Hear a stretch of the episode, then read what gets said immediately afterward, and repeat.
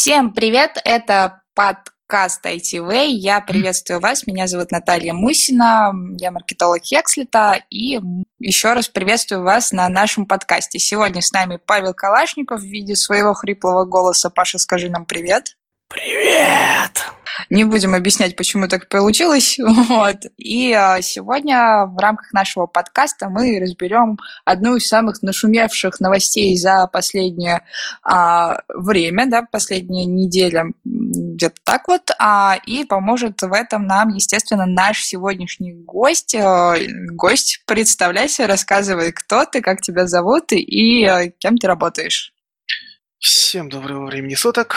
А, меня зовут Сергей Нагаев. Я бэкэнд-разработчик компании Funbox. Э, так, всегда немножко сбивает в смысле вопрос, кто ты, где ты. Вот, ну, может быть, по какому э, принципу я сейчас расскажу. Как я докатился до такой жизни? Э, ну нет, наверное, сперва расскажи о том, э, что ты сейчас делаешь, да, конкретно, ну, в смысле, бэкэнд-разработчик и над какими проектами, в принципе, работаешь, на, ну, не нарушая идей, хоть немножечко, думаю, что-то можно рассказать, да, и потом, да, как докатился до жизни такой. Окей, ну, в настоящий момент э, я являюсь Ruby-разработчиком компании Funbox. В основном мои проекты, над которыми я работаю, это телеком, в принципе, на данный момент я боюсь, что это все, что я могу сказать. А, а, да, таким образом. А, до этого я работал в компании Cybersoft а, и занимался разработкой на Python.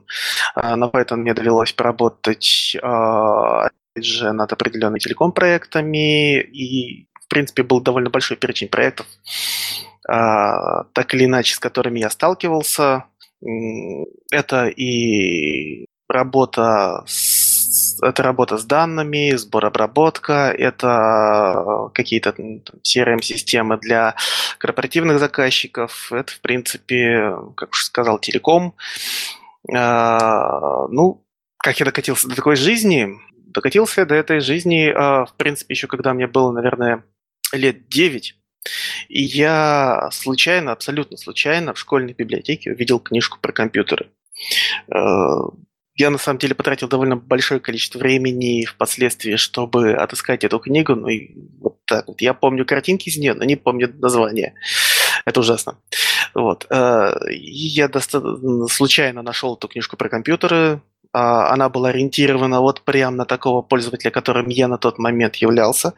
То есть детей, которые еще в принципе, впервые в жизни узнать, что это такое, и я просто заболел, и на самом деле болезнь казалась неизлечимой, она со мной до сих пор, и я думаю, а может и надеюсь, что она и дальше со мной останется. Это то, от чего лечиться не хочется.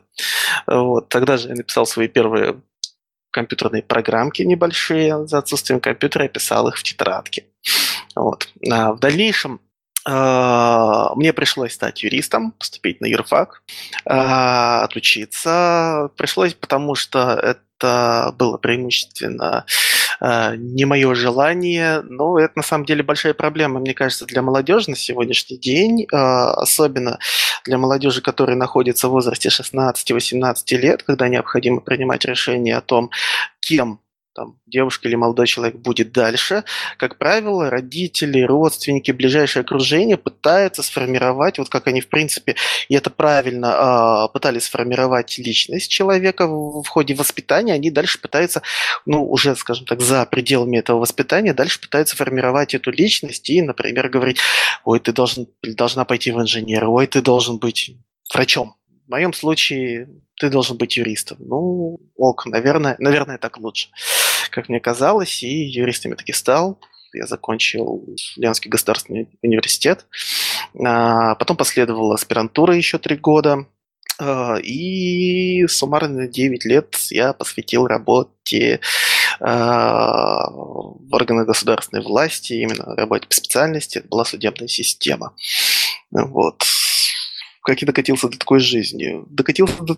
Начал я докатываться до этой жизни, когда э, понял, что больше тащусь не от того, что разгребаю какие-то э, юридические проблемы, изучаю дела, в том числе уголовные, наверное, в первую очередь их, а э, когда я что-то создаю, чем могу пользоваться не только я, но могут пользоваться и другие люди. Я автоматизировал, наверное, 95% своей работы, которую можно было, в принципе, автоматизировать. За меня работали скрипты, приложения, все, что можно было посчитать. Без моего участия считали они. И в какой-то момент я просто понял, что я могу уже не только свою работу автоматизировать. Я начал писать какие-то другие вещи, которые помогали уже автоматизировать работу других людей. Это были э, не очень сложные сами по себе приложения, которые, в общем-то, э, экономили просто минуты. Здесь 5 минут, там 5 минут. А в какой-то момент времени я сел и посчитал, сколько минут сэкономили вот эти вот вещи суммарно людей. Там, я не помню, какой это был период, может быть год, может быть полгода, может полтора, я реально не помню. Но получалось, что оно сэкономило несколько месяцев человеческой жизни. А, и я понимаю, что все это размазано во времени. Я понимаю, что это, в принципе, скорее всего, никто никогда не оценивает. Никто никогда не думает над тем, того, ух ты, как я быстро сделал, как мне стало вот этого легко, хорошо. Э, у меня освободилось целых 5 минут времени. Нет.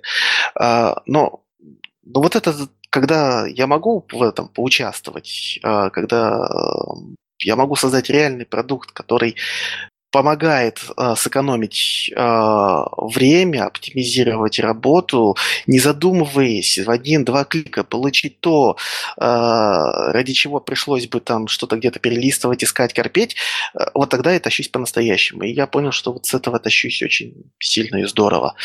Поэтому я, для меня это был очень классным стимулом начать учить что-то более серьезное, изучать какие-то более серьезные технологии. А, потом мне пришлось попробовать, ну как пришлось. Я понимал, что вот сейчас юрист, который столько-то лет проработал, он, он, он, скорее всего, на рынке просто нафиг никому не нужен.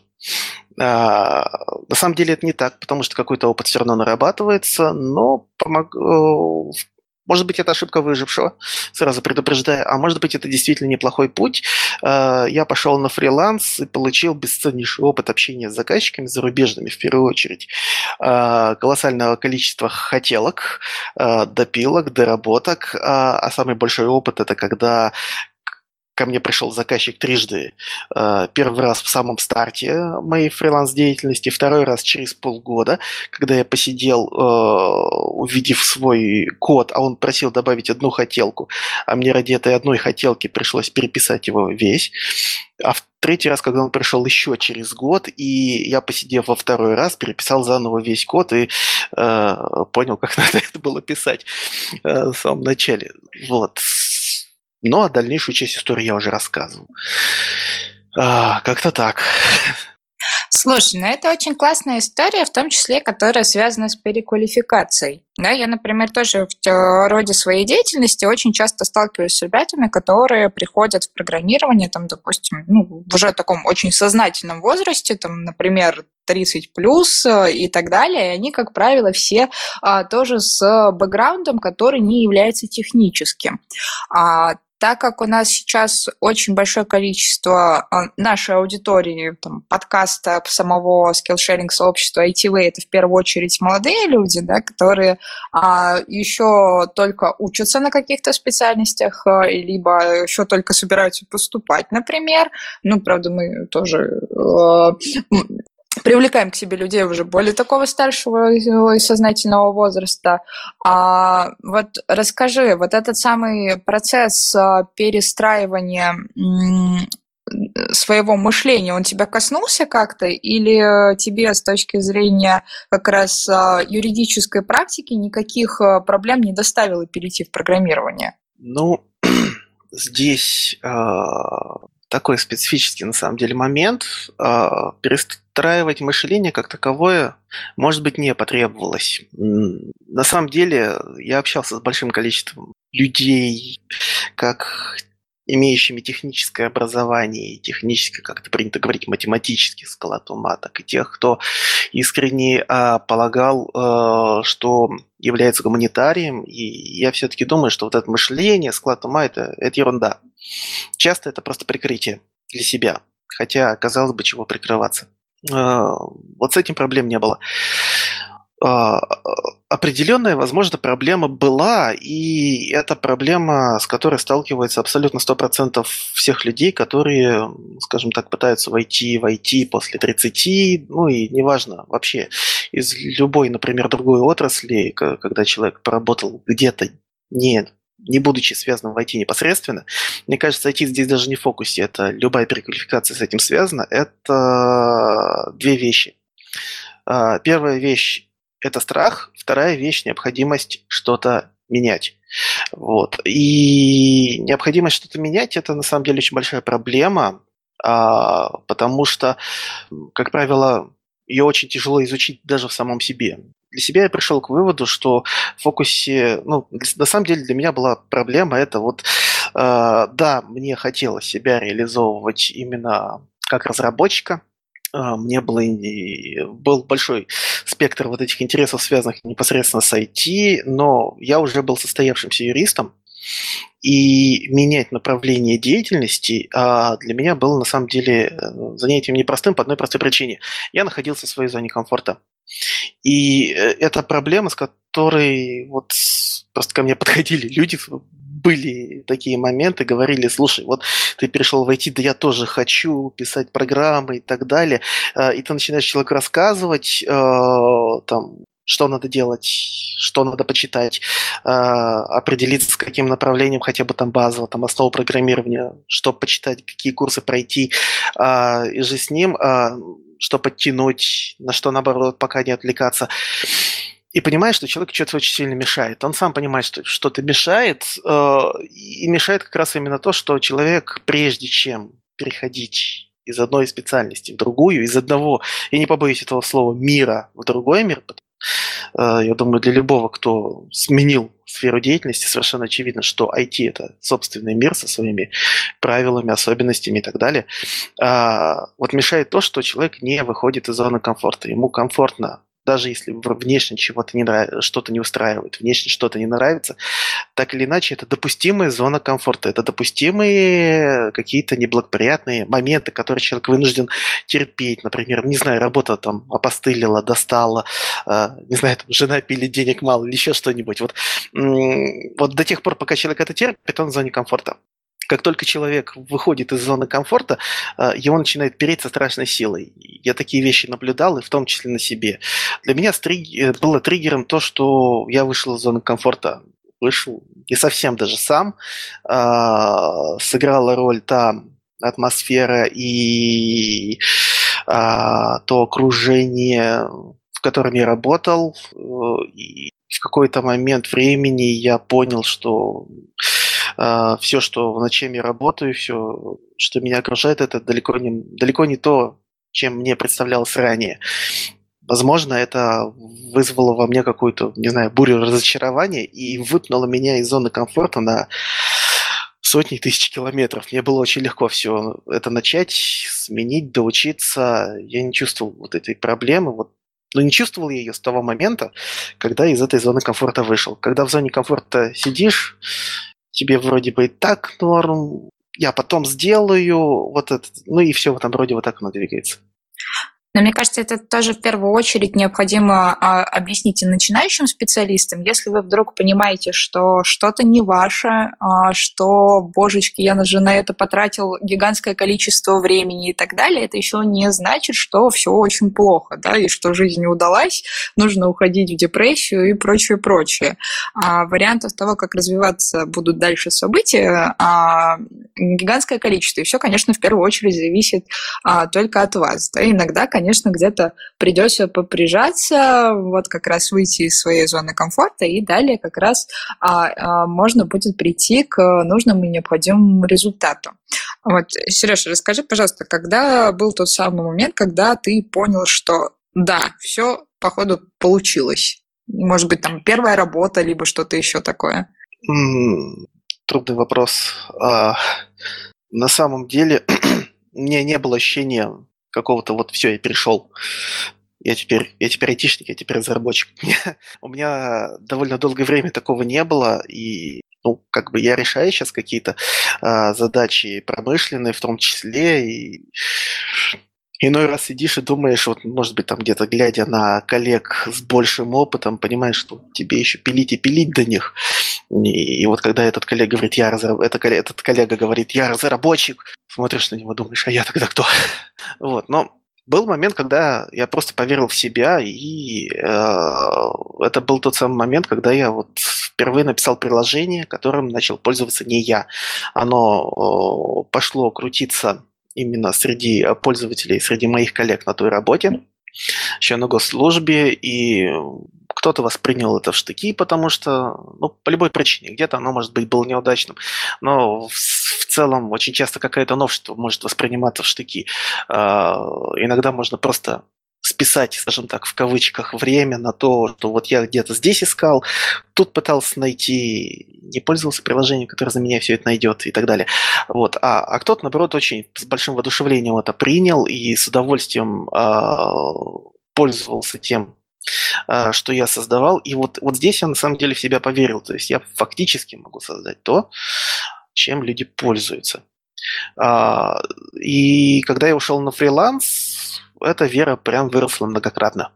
Потому что я понял, что в принципе я способен на коммерческую разработку, я способен э, понять то, что хочет заказчик, э, воплотить это в каком-то выражении и сделать ручкой довольному заказчику, который, в принципе, потом ко мне еще придет.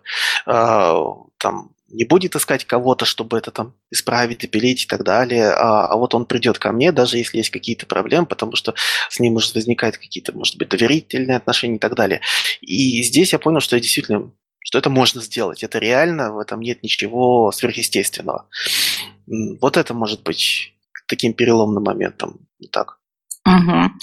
А, ну, я понимаю, что как раз э, опыт э, очень разнообразный. То есть я так понимаю, что ты и в офисе работал, и на фрилансе, и удаленно, да?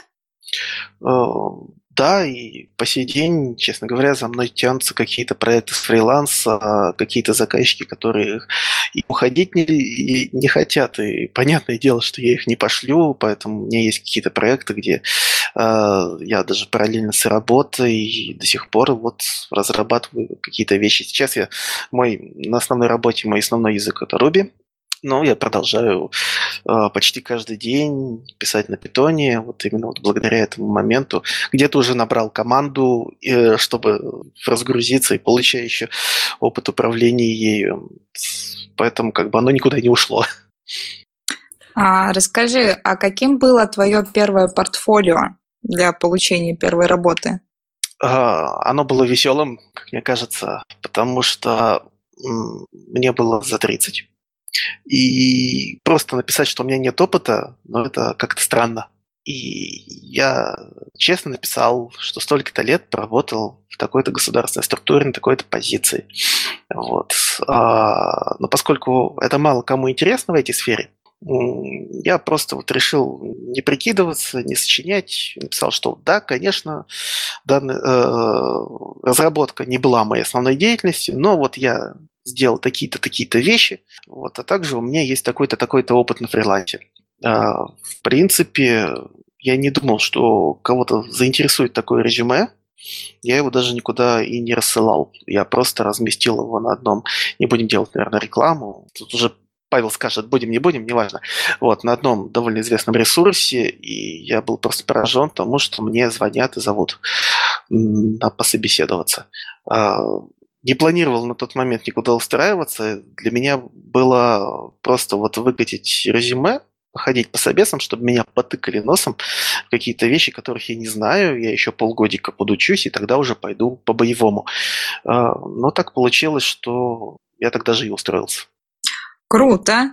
А, ребят, если вдруг у вас тоже есть такая проблема, что нет опыта работы, что писать в портфолио, какие а, есть варианты, нужно ли там придумывать какие-то проекты, там где-то врать и так далее, а, во-первых, врать не нужно, это в любом случае вскроется всегда, ну, а во-вторых, вопрос накопления опыта – это вопрос решаемый. Даже если у вас до этого не было опыта коммерческой разработки, там вы не решали задачи какого-то бизнеса, либо не создавали свой собственный сервис, сервис, ну и, может быть, даже сайтами не работали, обязательно придумайте себе просто учебную задачу, ну и плюс еще а, есть open source проекты, это проекты с открытым кодом, которых очень много можно найти на GitHub, а, которых гигантское количество вообще, в принципе, в сети, и их всегда можно будет найти, если вдруг нужна будет помощь с поиском таких проектов, обращайтесь. А, и с помощью вот этих проектов вы также себе можете накопить вот этот опыт, и э, тогда у вас появится строчка с а, этим опытом в вашем портфолио. Да? В том числе вы там как раз расскажете про то, какие ключевые навыки э, вы получили, работая над этим проектом, что прокачали, какие задачи решали, и вот вуаля, и у вас уже есть э, какая-то строчка в портфолио. Вот у Сережи в данном случае были как раз моменты, которые он а, нарабатывал на фрилансе и делал самостоятельно качественно. И, на мой взгляд, это очень классно. Да, но, естественно, это в первую очередь все зависит от вас, и э, нужно будет э, для этого э, не лениться и предпринять некоторое количество усилий. Вот. А, окей. А, Сереж, вот реши вот этот вечный спор со своей субъективной точки зрения, что прикольнее, офис или а, удаленная работа? Честно, я не готов на это ответить абсолютно. Для меня большой разницы как таковой нет, а, потому что на самом деле вот, мне как-то не довод... почти не доводилось, даже работая в офисе, а, работать, так сказать, плечом к плечу с людьми, с которыми мы пилим проект. Вот практически такого не было, потому что все равно у меня все команды всегда были удаленные. То есть э, ребят, с которыми я работаю над проектом, как правило, они из других городов. Это в любом случае чаты, это в любом случае созвоны. Э, и же с ним. Единственная проблема работы из дома, которую я вижу и с которой я частично сталкивался, э, это проблема э, больше психологического плана, потому что отдыхать и работать в одном месте тяжело. А, обязательно в самом начале начинаются перекосы, что ты прям э, сидишь и фигачишь по 20 часов в сутки, вот прям не вставая с места, вот, а, а потом, потом обязательно перекосит в другую сторону, когда ты просто не можешь заставить себя начать что-то делать, вот, потому что, ну, это не рабочая атмосфера типа. Поэтому офис для меня имеет ту самую плюшку, когда это место, куда ты пришел работать. А, уже сам факт того, что ты пришел в офис, настраивает на работу, а, настраивает вот на этот вот, скажем так, специфический режим. Да, можно отойти куда-то покушать, да, можно там уйти на другой этаж, в другую комнату, посидеть на диване, повтыкать в телефон, там, поиграть там, в теннис или что-то такое, как-то развеяться. Но ты на работе, и ты сейчас работаешь. Пришел домой, ты отдыхаешь. В этом э, офис психологически намного проще. Э, постоянно работать из дома достаточно тяжело может быть, потому что нужно, ну, может быть, по первости, потому что нужно очень четко разграничить время работы, время отдыха. С приходом в офис таких проблем больше не бывает. Вышел из офиса, все это свободен. Угу. А, это прикольно, да, с точки зрения того, кто как вообще, в принципе, а, строить свой рабочий день. А, для тебя вообще есть какие-то проблемы с коммуникацией? Вот, да, то есть, потому что принято же считать, что, допустим, программист это такой а, интроверт. Но в последнее время, во-первых, очень часто встречаются слова, связанные с экологичностью, токсичностью, и, а, культурой фидбэка, ну, обратной связи и коммуникациями внутри компаний. Вот, а, для тебя сложно вообще вливаться в новые коллективы, и есть ли, может быть, у тебя какие-то советы для тех, кто вот новичком, особенно с позиции джуниора, приходит в офис, где, кажется, сидят вот такие такие вот классные бородатые дяди, которые уже очень давно что-то пилят. Вот как ты ранее говорил по поводу того, что типа, ой, эти чуваки уже что-то классное делают, а я, наверное, нет. А, ну, вот здесь, наверное, проблем нет. И на самом деле мне это помогло, я думаю. А, большой плюс от а, работы по юридической специальности, которую я в свое время выхватил, а, именно большой огромный опыт работы с людьми прям с очень разными людьми. Э, вот с настолько разными людьми, насколько можно себе представить. Это и а, опыт работы с людьми, которые по факту тебе подчиняются. Это опыт работы, работы с людьми, которые тебе подчиняются именно по факту, но не по закону. То есть ты не можешь их прям вот заставить, но ты должен сделать так, что твое, например, какое-то э, решение, ну, какое-то вот указание должно быть выполнено. Это опыт, достаточно большой опыт э, вовлечения в какие-то конфликтные ситуации, которые связаны непосредственно, например, с работой государственных органов и так далее, а, опыт разруливания этих самых конфликтов. Здесь довольно в общем, пришлось охватить довольно большое число кейсов, и на самом деле это здорово помогает.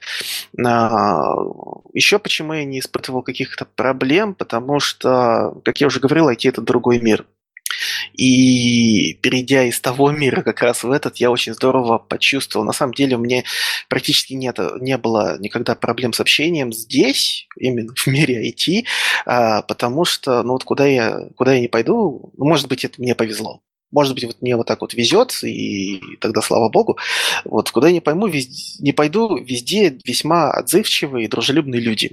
Хотя на предыдущей, на, так сказать, той, той, той, в том мире, на той работе я э, привык очень часто встречать агрессию. Я привык очень часто встречать недоверие, я привык относиться с недоверием. А, и здесь, э, здесь я на самом деле расслабился, и, и я очень, очень сильно от этого тащусь. А, поэтому таких вот, вот таких проблем не было. Наоборот, может быть, даже помогало. А что касается, э, есть экстраверты, интроверты. На самом деле, может быть, такая проблема имеет место быть, что есть интроверты, но как правило, я бы не сказал, что это какие-то там замкнутые люди, и же с ним в основном мне встречались люди, которые просто к тебе вот от природы относятся настороженно, если с ними общаться, э, найти общий язык. Блин, оказывается, они никакие не интроверты. Может быть, я не прав. Э, Сергей, у меня такой вопрос. Э, вот ты рассказывал, что автоматизировал деятельность в работая в э, юридическом поле, да, в судебном поле даже, скрипты тебе помогали. А, как, расскажи, просто мне, наверное, Наташа, тоже будет интересно, как человеку далекому от этой среды вообще, а как можно ну, что-то там автоматизировать, ну или приведи кейс какой-нибудь, про который можешь рассказать, что конкретно автоматизировано было скриптом, вот какая деятельность там. Вот, это очень интересно. Ну, сожалению, я как-то не дошел до того, чтобы на, написать э, робота, который бы генерировал а, законное обоснованное судебное решение. А, как-то не случилось. А, на самом деле там очень огромное количество всякой рутины. Это, ну, понятное дело, если мы говорим о любом государственном, государственной организации, государственном предприятии, системы контроля там какие? Какие могут быть системы контроля? Статистика. А, статистику надо где-то всегда подводить, надо ее контролировать, надо контролировать тех, кто собирает статистику, надо контролировать тех, кто ее сводит, кто делает какие-то выводы. А, надо самому как-то ее сводить, уметь делать, э, как-то суметь сделать из нее какие-то выводы, предположения, что-то с этого спрогнозировать и еще читаться выше. И это на самом деле колоссальный объем работы, тупых математических вычислений очень часто. Поэтому а, и, и, и вот эта вот рутина, она начинается прям с момента того, как э, ты куда-то отправил задание на представление там, тебе как государственному органу каких-то сведений, и с момента, и дома вот дальше продолжается, когда ты собираешь просто вот эти ответы, потом, когда ты проверяешь все вот эти ответы, это могут быть очень серьезные массивы цифр, а, и потом нужно это еще как-то свести, возможно, нарисовать какие-то графики а, и какие-то предположения сделать. Ну, ну, согласись, это прям прям напрашивается, чтобы это автоматизировали. Э, и да, нет, это нигде почти не автоматизировано было на тот момент, когда я там работал. И по сей день э, во многих учреждениях этот объем работы делается вручную. Существуют, конечно, какие-то приложения, но очень много всего делается вручную. Из-за меня скрипты делали в какой-то момент уже практически все. Я просто э, сбрасывал им таблицы, быстренько набрасывал текст, они рассылали это всем исполнителям.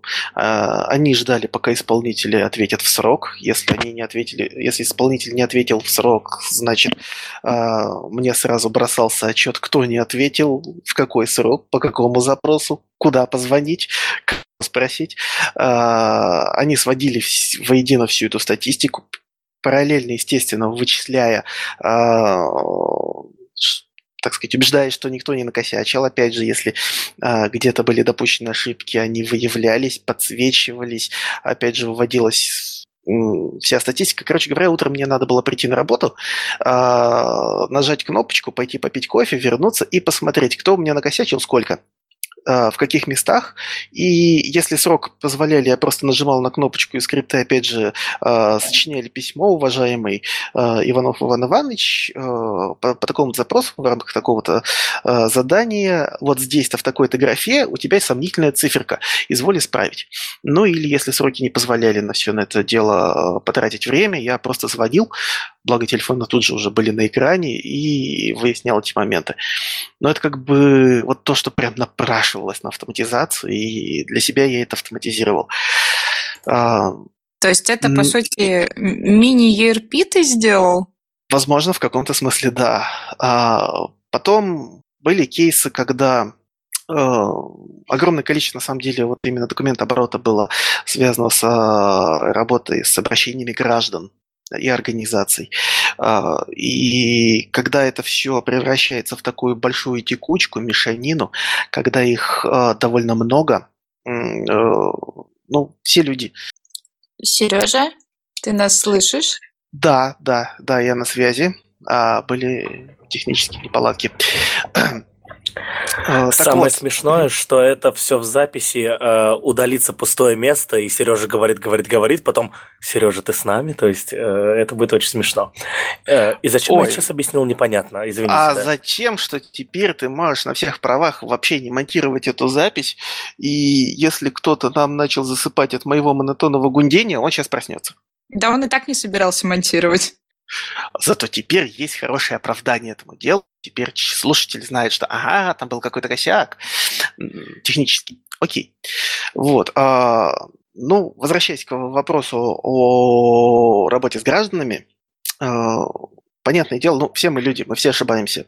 И люди начинают ошибаться. Начинают ошибаться в фамилиях, начинают ошибаться в адресах, в названиях организаций. Э, и эти ошибки, на самом деле, впоследствии довольно дорого стоят, потому что это могут быть и операционные обращения, по которым какие-то сокращенные сроки, а у тебя письмо ушло на левый адрес, или на неправильный адрес, или дом не существует, или индекс неверный.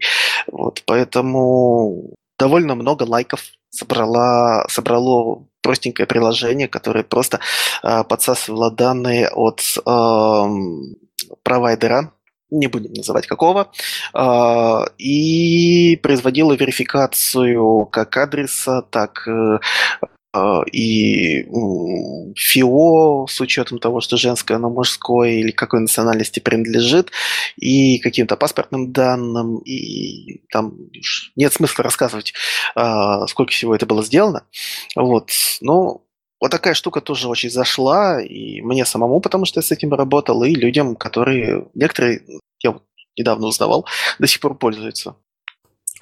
На самом деле есть такая проблема, да, э, в среде ну, скажем так, гуманитарный, простите меня, не кидайте меня палками, что люди очень часто не то что не пользуются э, уже готовыми да, средствами для управления информацией, а порой даже не знают, что эти средства есть. Я помню, мы в прошлом году проводили мероприятие, назвали его «ПАВС Найтивая стратегия», мы позвали молодежное правительство Ульяновской области, то есть это ребята, которые сейчас э, ну, работают в молодежном правительстве, но очевидно, что потом они пойдут работать во взрослое правительство. Большинство из них идет в молодежку, чтобы потом идти туда. И э, целый день с ними хакатонились, это был, это был формат хакатона. Мы брали стандартные проблемы коммуникации в правительстве, которые сейчас есть в правительстве Ульяновской области, прям конкретные кейсы, и вместе с ребятами раз, э, разрабатывали э, какие-то варианты их решения с помощью современных технологий. На самом деле не современные, это просто вещи, про которые ребята из этого правительства не знали, скорее всего, их взрослые коллеги тоже не знают. И знаете, э, это был весь день, когда ребята говорили, какая проблема есть в коммуникации в том или ином, э, в той или иной отрасли, в департаменте каком-нибудь и так далее. Мы им говорили простое решение, как это можно решить, взяв готовый продукт, порой бесплатный, порой open и так далее. И нам, и нам реально вот с огромными глазищами отвечали то, что «а что так можно было? А что вот так можно было?» И э, к сожалению, IT-стратегия как-то загнулась, ну, потому что как-то не получается у нас сотрудничать с молодежным правительством, но если когда-нибудь кто-нибудь возьмется за то, чтобы ликвидировать весь этот ужас, который там сейчас есть информационный, я считаю, что это ужас, да, никому не навязываю, э, то возможно, э, толку от деятельности чиновников будет больше. Я знаю, что там есть какие-то автоматизированные системы, я их видел своими глазами, они страшные и неюзабельные полностью. Ты знаешь, мне кажется, это вообще, в принципе, очень большая проблема э, небольших муниципальных образований. То есть, там, допустим, в компаниях покрупнее, ну и плюс еще около государственных компаниях, у них вот э, эти моменты еще как-то пытаются решиться, да, допустим.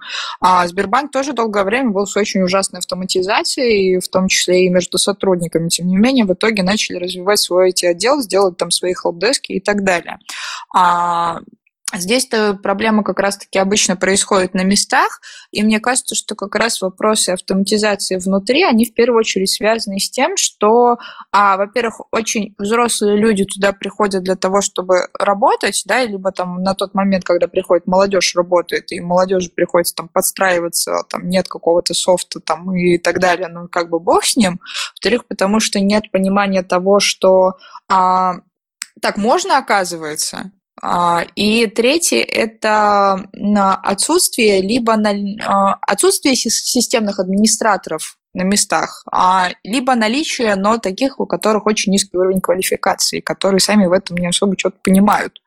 Вот, потому что, как правило, если бы, а, на мой взгляд, эти отделы даже в государственных а, учреждениях работали хорошо, но и в том числе, в принципе, это ожидаемо с учетом того, что, на мой взгляд, в муниципалитетах заработная плата крайне низкая, и уважающие себя и никейщики туда не пойдут никогда. Вот. Простите меня, пожалуйста, если я вдруг кого-то обидела, но просто, на мой взгляд, это факт. А особо стараться и что-то там настраивать, автоматизировать всем не особо хочется. Поэтому вот так вот и получается, что а, если пользоваться там почтовиком, то это будет какой-нибудь Microsoft Outlook. Э, если там пользоваться там передачей данных, то лучше я по почте это все перешлю. Про диски, мне кажется, вообще там заикаться не стоит, но в том числе и плюс еще это связано там с некоторыми ограничениями э, информационной безопасности, ну и а, тем, что софт должен быть не пиратский. Вот. Наверное, мне кажется, в, это, в этом очень много всяких вещей. Только одну вещь добавлю. Вот все, что ты сейчас сказала, это не на местах, это повсеместно. Это на любом уровне. А любой крупный государственный орган, вне зависимости от его размера, важности, крупности, если можно так сказать, крутости, возможно, да. А, вот, вот, вот так это не на местах, это не какое-то там муниципальное, там администрация муниципального образования, сельское поселение, там Васина или там Петина и так далее. И берешь карту, тыкаешь в любую точку, за исключением, может быть, Москвы и Санкт-Петербурга, да, там есть эта проблема прям снизу доверху. А, но и тут еще трабл в том, что, знаете, этих аникейщиков ты никак не обучишь, да? Вернее, ты их обучаешь, они потом берут и идут в IT-компании, потому что там больше зарабатываешь, интереснее проекты и так далее. Это как вот сейчас оф-топчик, это проблема еще также с учителями информатики, да, то есть IT-компания Ульяновская лет пять назад пытались учить учителей информатики, чтобы они прокачивались и учили лучше школьников Ульяновской области. А, в итоге они перестали это делать, потому что у учителя просто устраивались в IT-компании, уходили со своих должностей, и они поняли то, что они делают еще хуже этим. Короче, это очень сложная проблема, и решать ее можно только улучшением качества работы IT-специалистов именно в этих вот местах, чтобы уважающие себя спецы приходили туда и работать на государственной структуре не было, ну, типа, отстоем только один момент, который может э, как-то на это повлиять, это деньги. И зарплаты должны быть, ну, грубо говоря, среднестатистический, сферический сисадмин в каком-нибудь э, небольшом государственном органе э, сегодня, вот прямо здесь и сейчас, вот может быть, вот прям пока мы с вами пишем этот подкаст, он все еще сидит на работе в десятом там часу вечера и делает он это за 20 тысяч рублей. Это может быть 16 тысяч рублей. Может быть, он там что-то где-то еще халтурит, и никеет и так далее. Но когда этот человек начинает... То же самое, я думаю, с преподавателями. Когда этот человек этот человек начинает чего что-то изучать, э, постигать какие-то вещи, э, осваивать новые современные технологии, здесь придется подчеркнуть, я не хочу никого обижать, современные, а не те, с которыми приходится иметь дело, скорее всего, в том органе, скиньте меня помидорами, если не прав, он уходит оттуда и уходит на совершенно другие деньги, на совершенно другую по интересу работу и так далее. Просто у меня есть очень хороший мой знакомый, а, он был учителем информатики, сейчас а, он один из ведущих разработчиков тестирований одной из крупнейших компаний в Ульяновской области. А, и замечательно там развивается, у него интересные проекты, у него растет зарплата, и, и все у него хорошо. И даже с самого-самого старта, с нуля, после того, как человек, скажем так, вот выдернул себя из этого окружения, он начал получать в разы больше, чем было на месте преподавателя. Ну, сори, что называется. Да, такая прям очень грустная история. Ну, давай, значит, от таких вот печальных вещей, как раз, которые связаны с государственными органами, перейдем к не менее грустным вещам и поговорим про нашумевшую новость, которая в последнее время прям всколыхнула все IT-сообщество. Это как раз а, то, что связано со скандалом Рамблера и Nginx. Вот, простите за сейчас мой, мое заикание. А, как человек, который, в принципе, как, ты, как мы обсуждали до подкаста с профдеформацией и прочими вещами, а, давай с тобой поговорим на эту тему более подробно. А для тех, кто не в курсе и вдруг не смотрел, не, не натыкался на эти новости, рассказываю, о чем речь. А, есть компания Rambler, очень крупные, да, после есть даже какая-то шутка по поводу того, что типа после вот этой новости все, все узнали, что оказывается Рамблер до сих пор работает, ну, в плане поисковика. А, в общем, большая компания Рамблер, которая принадлежит гигантское количество сервисов на территории а, России, а, выставила иск а, одному из своих бывших, э, так скажем, сотрудников. Ну, так и есть, да, он был сотрудником Рамблера раньше, зовут его Игорь Сосоев, и он основал Nginx. А, Nginx — это open source проект, вот если я не ошибаюсь, сейчас Паша, может быть, меня поправит, на а, который чем он занимается. Паша, расскажи подробнее, чем занимается Nginx. Тут тебе, я думаю, проще будет объяснить это понятным языком. Ну, Nginx – это веб-сервер, то есть э, та самая э, прослойка между э, приложением, которое, соответственно, работает уже с какими-то данными, которые приходят по протоколу HTTP, это тот самый протокол, который у вас всех в командной строке виден, да, вот, э, но Nginx спокойно работает с другими протоколами, я просто общее применение говорю, да, вот, это, это та самая прослойка между э, приложением, которое разрабатывается уже э, программистами на разных языках программирования и, соответственно, сетью через который приходят данные в, сперва на сервер, из сервера с машины в операционную систему, а из операционной системы уже, соответственно, они попадают, через Nginx э, проходят уже в, на уровень приложения, да, так называемого... Ну, тут есть, кстати, проблема, которая меня постоянно бесит, что э, бэкэндеры очень часто называют сервером ну, в русском языке, по крайней мере, так, да, э, для бэкэндера веб-сервер это и машина, ой, просто сервер, и машина, которая, соответственно, ну, работает, да, и э, программа, которая является прослойкой, да, вот это как, допустим, Nginx то же самое, да, и конкретно приложение, которое он пишет, это уже приложение на Ruby on Rails, на там, Python Django и так далее, так далее, да, и порой сложно в коммуникации, когда тебе говорят, там проблемы на сервере, и ты спрашиваешь, на каком уровне сервера-то? С тачкой проблемы, ну, с машиной, в смысле, да, с железом прямо. С этим веб-сервером, который у тебя в прослойке находится, там вместо Nginx тоже есть варианты, если что. Вот. Или конкретно уже в приложении, которое уже разрабатывается, и вот, вот вы сидите и тупите, короче, и это немножко раздражает. Ладно, извините, крик души, хотел кому-то это рассказать, вот вам рассказал. Ну, и всем слушателям для этого подкаст сделали, да. Так вот, э, и, соответственно, насколько я знаю, создатель Nginx Игорь Сосоев начал его делать еще в Рамблере, да, и потом опубликовал его в open source, то есть сделал Nginx сегодня это продукт с открытым исходным кодом, который могут использовать абсолютно все. Более того, из-за его стабильности, из-за его производительности, его сегодня используют, наверное, ну, где-нибудь треть сайтов в мире, плюс-минус, да, ну, то есть очень много, да, то есть это один из ведущих продуктов такого уровня.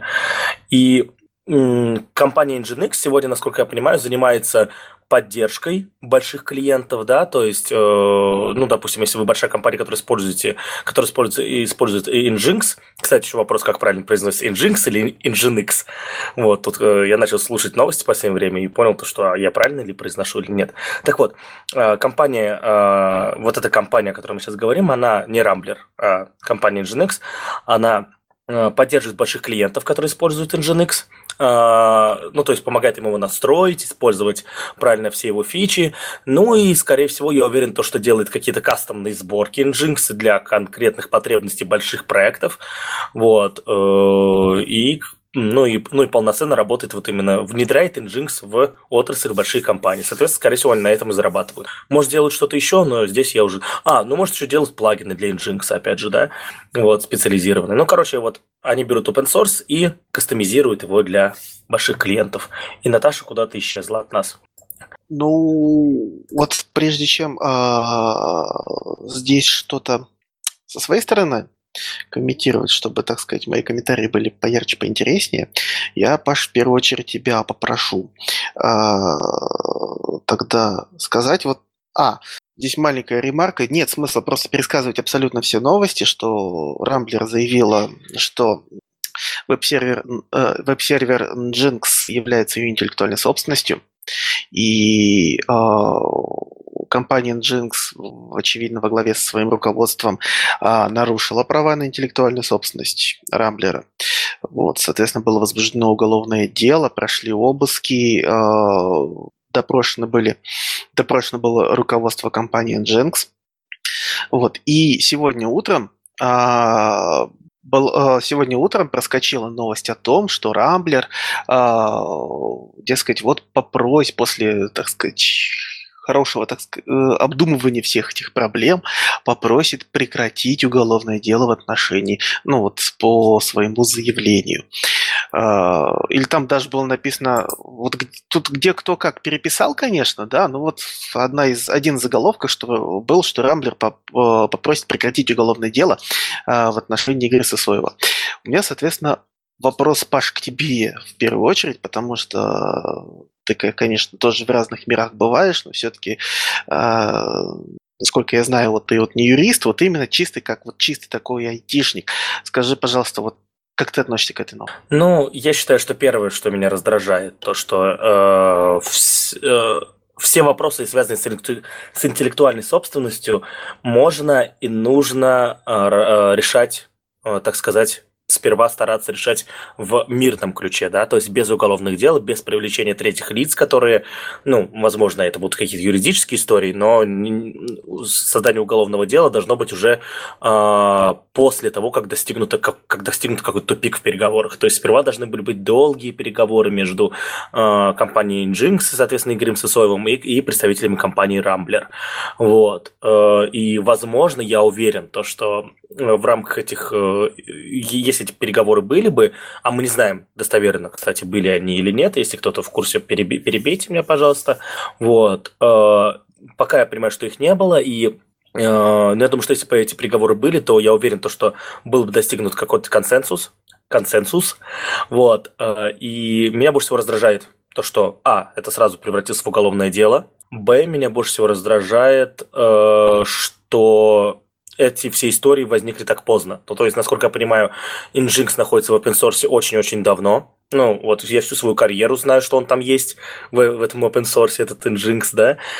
И, соответственно, больше 10 лет он точно, получается, уже э, работает, он находится в open source, и его могут использовать все, кто хотят. И то, что они проснулись сейчас, это ну, связано с, с чем, я думаю, Наташа нам сейчас расскажет. Наташа хотела рассказать суть иска поподробнее, вот, но пропала, я думаю, она сейчас это сделает. Короче, меня раздражает то, что это не было решено мирным путем, потому что разборки, связанные с интеллектуальной собственностью в мире, в IT-мире не редкость. То есть даже крупные гиганты Apple и Google регулярно что-то там разбираются. Но ни разу это не переходило в уголовную плоскость, в плоскость уголовного права. Э, и, по крайней мере, это, кажется, первый случай, когда я вот, ну, услышал об этом, что это перешло в плоскость уголовного права, и это очень грустно. Ну, как раз если рассказывать более подробно о том, что произошло, а, собственно, Игорь работал там в 2000 году, а в этот момент начал разрабатывать вот эту систему, далее выложил ее а, в open source, а, и в этом, ну, то есть, когда ты выкладываешь open source, то там, как правило, есть возможность указать readme, в котором указываются права, кому они принадлежат и так далее. Вот, и с того момента как раз было указано, что все исключительные права на этот продукт принадлежат как раз Игорю. А проект развивался, все с ним было хорошо, все это время никаких вопросов ни у кого не возникало. А, и вот спустя некоторое время, вот в 2019 году, как раз Рамля начинает выявлять, ну, начинает возбуждать уголовное дело. Ну, точнее, не Рамлер, а, соответственно, а, специальные службы для этого возбуждают уголовное дело с иском от Рамблера, что система, по сути, была разработана в тот самый момент, когда а Игорь там работал, и по факту это является служебной разработкой, а, что типа это интеллектуальная собственность Рамблера, хотя при этом а, право интеллектуальной собственности на Рамблер не зарегистрировано. И далее уже там компания как раз до 2011, до 2011 года. Там кто-то оставал компанию как раз, ну, тут уже не совсем все понятно, но тем не менее. Вот, в общем, система, система существовала, существовала, а программу якобы все незаконно все это время использовали, и Рамблер оценил как раз ущерб в 51 миллион рублей, и случилось это ровно после того, как э, Nginx, по сути, а, если я не ошибаюсь, продали. Вот. А, то есть после того, как а, американский бизнес купил как раз-таки эту систему, причем довольно-таки дорого, гораздо даже больше, чем сумма иска, которую выставляет Рамблер, то есть 670 миллионов долларов э, как раз было потрачено на покупку Nginx американской компанией, а Рамблер, напоминаю, выставил иск в 51 миллион рублей. Вот, в ущерб. Вот, но тем не менее, вот они выставили этот иск, и теперь, э, по сути, пошли на мировую, если быть, быть точными, да, потому что все это время информация о том, что же вообще происходило, была не совсем понятна, были известны только там твиты, э, информация в социальных сетях, там какие-то сообщения в СМИ про обыски, которые происходили а в офисе Nginx, что-то они там искали, причем вот мы до этого с Сережей обсуждали тему того, что было непонятно, что же они там вообще в принципе искали. Ну, тут Сереж как раз более подробно расскажет. Вот. И э, по сути, Рамблер очень долгое время вообще, в принципе, не выходил ни с какими комментариями. А все говорили по поводу того, что там а, восстановление, а, восстановление справедливости и так далее, что Рамблер имеет право на данную разработку, но это позиция Рамблера, а позиция самого сообщества была в том, что ну что-то фигня какая-то происходит, потому что это не является интеллектуальной собственностью Рамблера, и вообще непонятно, зачем, почему а, Рамблер вообще это все предъявляет. В общем, какая-то очень странная, мутная ситуация, на мой взгляд, несколько некрасивая, ну, как человек, который смотрит на эту историю со стороны. Ну, как вы поняли, тут, наверное, собрались три человека, которые вообще против этой истории со стороны кровавого интерпрайза. А, и э, я в данном случае как раз хотела бы серьезный комментарий на этот счет услышать как э, человека, который сам уже является разработчиком, но при этом имеет юридический бэкграунд. А сразу говорю, что никакого политического подтекста мы в данном случае э, рассматривать не будем. Вот. То есть таких холиваров э, на тему конспирологии и того, как это может быть с политической точки зрения, мы сегодня обсуждать не будем. Вот, давай поговорим об этом именно с точки зрения твоего личного восприятия данной новости. Как-то подготовила людей. Сейчас Сережа расскажет, но ничего политического в его словах не будет. Ну, на самом деле, ничего политического точно не будет. Я, конечно, уже больше двух лет не юрист, но это как бы не вытравить. А, высказанная мной позиция не, не, являет, не будет претендовать и не претендует на, скажем так, вот такую серьезную профессиональную юридическую позицию по той простой причине, что я уже два года не в теме, хотя, конечно же, за эти два года никаких серьезных изменений в законодательстве, ну, скорее всего, не произошло. Но, тем не менее, такой дисклеймер, да. Вот, здесь я хочу сразу э, сказать, что вот, вот этот вот э, э, момент, который был озвучен перед тем, как перейти к этой э, теме, типа давайте теперь от грустных новостей перейдем к веселым, вот я сейчас все, всем все испорчу, такой плохой, меня больше туда не позовут. Вот, э, перейдем к грустным новостям. Да. Ну, во-первых, Рамблер на мировые не идет и никогда не пойдет. А, это я сейчас объясню, почему я так считаю. Вот. А, во-вторых, э, как такового иска там еще, можно сказать, нет. А, почему? То есть, э, и когда мы говорим об исках, это мы говорим о гражданско-правовых правоотно... о гражданских правоотношениях, да, или там э, у нас какие-то тяжбы там, в арбитражном процессе, да, если там, так сказать, что называется, между хозяйствующими субъектами, между организациями. Вот. А в данном случае речь идет об уголовном деле. А, и вот новость, которая сегодня проскочила с утра, то есть это типа официальный пресс-релиз был, а, то, что руководство компании Рамблер обратится в правоохранительные органы с просьбой о прекращении уголовного дела, возбужденного из-за конфликта с компанией Nginx. Вот, такое решение было принято по итогам очередного заседания Совета директоров Рамблер. Вот. А, такая замечательная у нас с вами новость. И все сразу, почему-то, все сразу решают, ура, Рамблер пошел на мировую, никуда он не пошел. Во-первых, в том же, в том же самом пресс-релизе отмечено отдельно, что Рамблер не отказывается от претензий к Nginx. А, то есть, в принципе, все в силе просто Рамблер, единственное, вот, вот, и, вот все претензии Рамблера, они в силе, они никуда не делись. Они как считали, э, там, что Nginx является их интеллектуальной собственностью, так и, и, и считают, и будут считать. Единственное, вообще вот единственный вывод, который сделан, был, ну, не вывод, который, да, вывод, который может сделать а, по итогам вот этого изучения этого пресс-релиза, что руководство компании Rambler обратится с в э, правоохранительные органы с просьбой о прекращении уголовного дела. Все. А, здесь есть... Э, а, еще, что они разрывают договор с компанией э, Lindwood Investments, по-моему, это правильно читается именно так, которые они поступили, так сказать, права по защите своих прав относительно данного продукта. Собственно говоря, что вообще из всего этого следует? А, первое, что хотелось бы, на что хотелось бы обратить внимание, а, то, что уголовное, уголовное дело, оно уже возбуждено и возбуждено по части 3 пунктам БВ статьи 100, господи, 146 КРФ. Да? А, и это Сереж, статья... расскажи да. нам, пожалуйста, что это за статья как раз, а то мы не все уголовный кодекс читали. А, нарушение авторских и смежных прав. Часть третья, значит, то есть оно подразумевает незаконное использование объектов авторского права или смежных прав, равноприобретение, хранение, перевозка контрафактных экземпляров произведений или фонограмм в целях сбыта, совершенные групп... А и дальше что предусмотрено в особо крупном размере группой лиц по предварительному сговору или организованной группой. Вот именно э, по этой статье, вот в такой формулировке было возбуждено уголовное дело. А теперь немножечко э, скучных юридических э, формальностей. Уважаемые слушатели, вы можете э, тщательно взбить свои подушечки, укладываться, сейчас будет скучно. Э, на самом деле, э, маленький, так, маленькая очень важная ремарка – все уголовные дела а, у нас в соответствии с уголовно-процессуальным законодательством, с действующим, делятся на три вида. А, это уголовного дела частного обвинения, это уголовные дела частно-публичного обвинения и уголовного, уголовные дела публичного обвинения.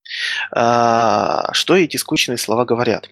Частное обвинение – это когда у нас уголовное дело может быть возбуждено только по заявлению лица, потерпевшего, да, и оно также может быть прекращено за примирением сторон без каких-либо проблем. Вот, это частное обвинение.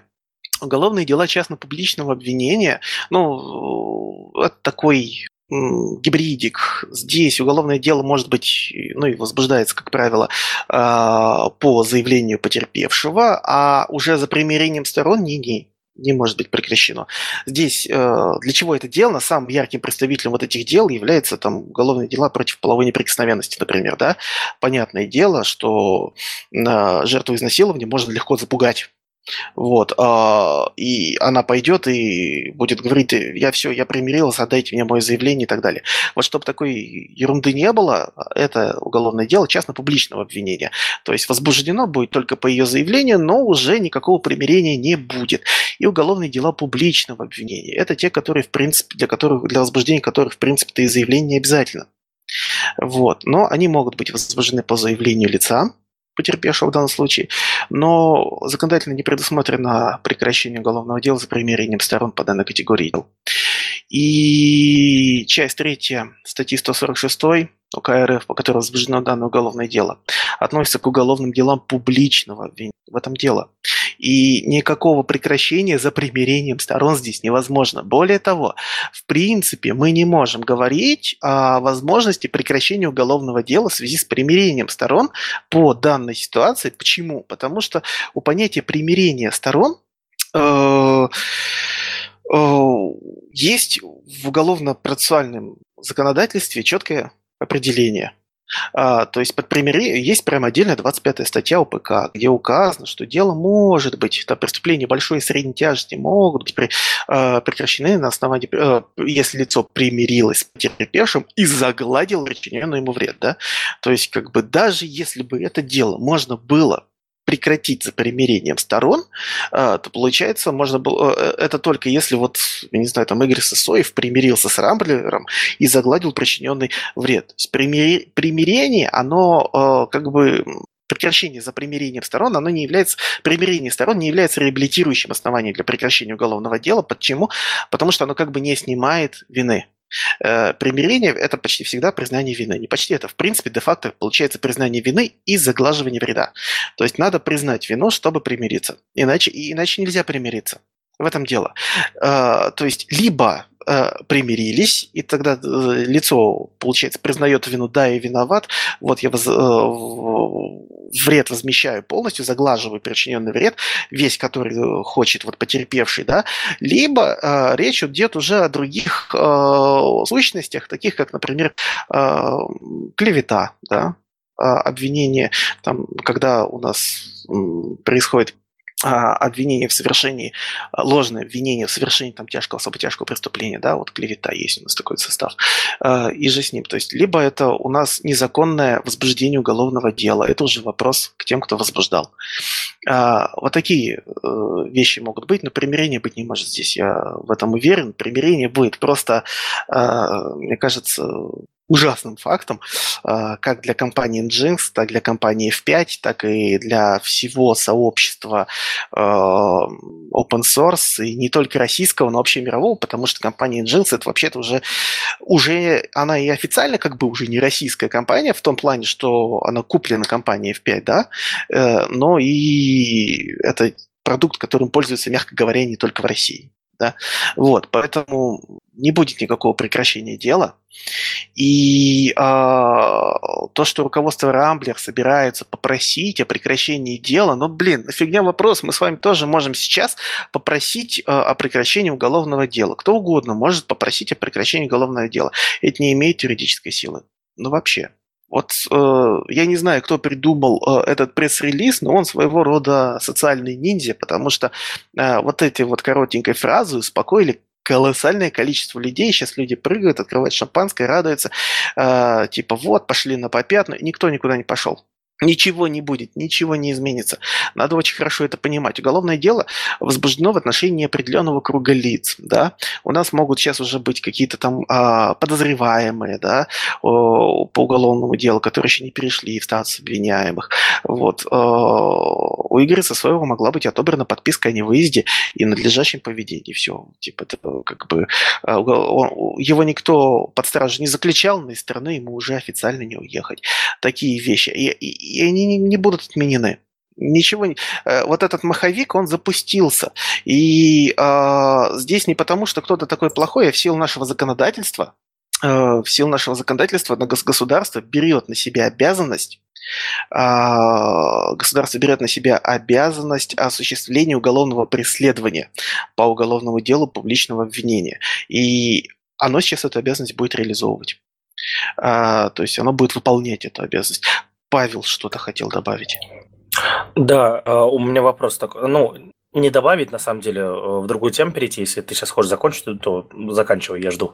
А, ну да, вот по поводу а, закончить.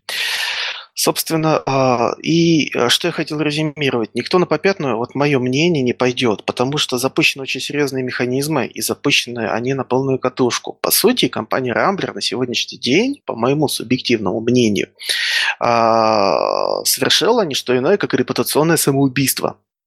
А, и совершается такое самоубийство, очевидно, не просто так и не из альтруистических побуждений. Очевидно, это репутационное самоубийство было совершено ради денег. И деньги компания Рамблер, очевидно, хочет получить. А, и речь не идет о каких-то, я так думаю, 50 миллионах рублей, потому что слишком смешные деньги, чтобы убить свою репутацию. Беда в том, что компания Рамблер убила репутацию не только свою, она очень сильно бросила тень на репутацию людей, которые в ней работают. Я уверен, что и в самой компании Рамблер, и в каких-то подконтрольных ей а, структурах работает очень много хороших людей, классных специалистов, которые не поддерживают эту политику, но она, получается, бросает на них тень, в том числе репутационную, и, и это плохо. Вот, поэтому идти она будет до конца. Вот это мое мнение, и я не вижу повода для радости. Ну, это, знаешь, вот как я видела в Фейсбуке, сейчас начала гулять новость, как раз манифест, не помню уже кого, а, из разряда того, что теперь из-за этой всей истории а, звучит призыв игнорировать полностью все продукты Рамблера, благо они, конечно, не связаны с какими-то прям суперсоциальными сферами, это больше такой развлекательный сегмент, там а Рамблеру ОККО принадлежит, через который там фильмы смотрят, там, по-моему, ЖЖшка еще на их стороне и так далее. А, но да, то есть, получается, это идет игнорирование, призыв игнорировать продукты в первую очередь, конечно, да, не пользоваться ими. А второе, это действительно очень тяжело придется а, самим разработчикам из конкретных компаний. И можно сколько угодно говорить на тему того, что а, да, нет, это все нормально, как бы никто к ним плохо относиться не будет и так далее, но на самом деле это не так. Токсичность сообщества в этом плане такова, что а, к сожалению, будет довольно-таки тяжело с этим. Да, и я не удивлюсь, если вдруг там некоторая часть разработчиков из Рамблера, может быть, и уйдет, да, то есть вопрос, как это все будет построено и как это подается с корпоративной еще точки зрения. Но, конечно, таких вот внутренних вещей мы никогда не узнаем, да. И там, например, как те же самые вопросы, которые у Сбербанка постоянно возникают а, в плане внутренних разработчиков. Разработчики у них классные, очень много крутых людей там работает, но тем не менее там происходит какой-то сбой в Сбере, как вот последний тоже нашумевший вопрос был по поводу а, утечки, по-моему, информации а, пользователей Сбербанка, и тоже там очень много как раз было по поводу того, что да, там в Сбербанке вообще все криворуки и так далее. Но я думаю, что здесь тут может быть тоже такая печальная история. Но с другой стороны, а, а, поддержка комьюнити, она все равно очевидна. То есть и там Олег Бунин, который занимается премией Highload и организует самые крупные конференции для разработчиков в России, а очень активно на Хабре выступился с этой позицией. И вообще, в принципе, очень много комментариев со стороны других разработчиков были как раз-таки в поддержку Nginx, но Рамблеру, естественно, в этой а, связи не особо сладко с точки зрения репутации. И это такой грустный момент. А, послезавтра выходят Звездные войны, и когда будете идти в Синема Парк, помните, что это тоже Рамблер. Ну так, на всякий случай. А... В смысле? Я вот так вот нагло тебя перебиваю, но в смысле? Ну, насколько я знаю, э, я сейчас перепроверю, но насколько я знаю, Синема Парк, он э, то ли принадлежит полностью Рамблеру, то ли э, очень сильно-очень сильно частично принадлежит Рамблеру. А, Синема Парк и Формула кино. То есть Синема Парк является частью формулы кино, а формула кино принадлежит э, Рамблеру. Ха-ха. А, и еще, еще другой момент. А, мы делаем, а, ITV делает конференцию в Москве, да, 21 марта. И знаете, мы теперь сильно думаем о том, мы планировали позвать одного очень крутого спеца, я его очень люблю, уважаю и так далее, но я не знаю, и вот э, честно, я как-то теперь боюсь присутствия сотрудника Рамблера на конференции у себя, потому что, ну, come on, это слишком сильный зашквар, и от этого этот специалист не стал хуже, мы с ним уже обсуждали этот вопрос, если что, он мне заапрувлено это говорить, вот, эм, он не стал из этого хуже специалистом, он все еще прекрасный спец, но вот как-то грустненько. Ему самому грустно, он понимает мою позицию, и это было, была очень интересная переписка, вам скажу. Можно Но... я вставлю свои пять копеек? Вот относительно вот этой вот оценки. Вот как сказать, мне кажется, самое плохое, а, что можно сделать, это начать охоту на ведьм и э, объявлять зашкваром контакт с каждым, кто как-то связан с Рамблером и же с ним. Одно дело – это бойкот продуктов Рамблера. Одно дело – это высказывать публично э, со всех углов, не просто там где-то у себя писать в записной книжке, а прям публично говорить э, о своем отношении к Рамблеру и э, отношением к э, тем э, вещам, которые эта компания э, сейчас производит, да, но с юридической точки зрения, я понимаю, что с точки зрения моральной, этической же с ним здесь очень много противного, отвратительного, грязного, и это жесть. Вот. С юридической точки зрения вопрос на сегодняшний день никак не закрыт. А, опять же, в силу своего, своей деформации, с, с высоты своей деформации скажу, что в соответствии с действующим уголовным правом России э, всякое лицо является невиновным вплоть до вступления в законную, в законную силу обвинительного приговора. Оно является невиновным. Сейчас нет никакой... Э, я понимаю, что иногда можно совершить такой набор действий. Я ни, ни в коем случае не оправдываю Рамблер. Я считаю, что это какая-то мерзость просто происходит. Но, тем не менее, юридической оценки не дано вообще в принципе никакой. Не дано даже той юридической оценки действиям компании Рамблер, с которой мы можем с вами не согласиться. Я молчу о том, что если вот э, в параллельной вселенной произойдет что-то, и э, сейчас будут э, разбираться, на каком основании вообще возбуждалось уголовное дело, э, компания Рамблер будет привлечена какой-то ответственности, Дан Джинкс еще накатится на них э, встречными исками и так далее и тому подобное, это в параллельной вселенной, может быть, произойдет, да, но, но боюсь, что не в нашей. Но у нас даже, не, у нас, у нас даже нет вообще никакой оценки.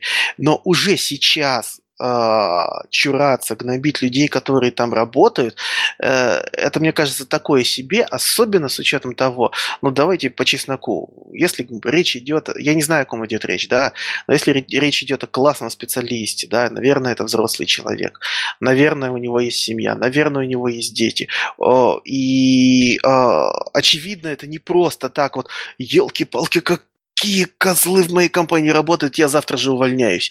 Окей, завтра можно уволиться, но, наверное, человеку нужно платить какую-нибудь ипотеку, содержать детей, а, содержать, там, не знаю, там, жена в декрете, не в декрете, неважно. Это... А, короче говоря, смена компании, смена работодателя – это а, не просто тот выход из зоны комфорта, о котором мы говорили. Выход из зоны комфорта – это всегда внутренний процесс для, для каждого отдельного человека. Он никого не затрагивает, только тебя самого. Но вот мы все живем, вот у меня есть семья, у меня есть есть ребенок, они от меня зависят, они от меня зависят финансово. И пуститься на авантюру, например, не знаю, вот просто вот сферическая вакуумная ситуация, вот сейчас же уволиться и пойти искать новую работу, но это, это такое себе. Я не могу, например, себе этого позволить. Э, и очевидно, что очень многие сотрудники Рамблер не могут себе этого позволить. Если э, люди продолжат дальше годами работать, там уже можно делать какой-то вывод. Э, очевидно, людям нужно найти какие-то там, не знаю, пути, выходы, э, новое место работы или что-либо еще. И э, сейчас их тыкать носом просто потому что, ах, вот ты в какой плохой компании. Но извините, не успел уволиться заранее, называется. Поэтому я э, с, я с большим уважением к тебе отношусь, ты это знаешь, но я дикий противник, чтобы вот так вот сейчас чураться людей, которые работают в этой компании, уж тем более м- называть это все зашкваром, блин, я 9 лет проработал в госоргане, в судебной системе, к которой очень многие близко подойти не могут.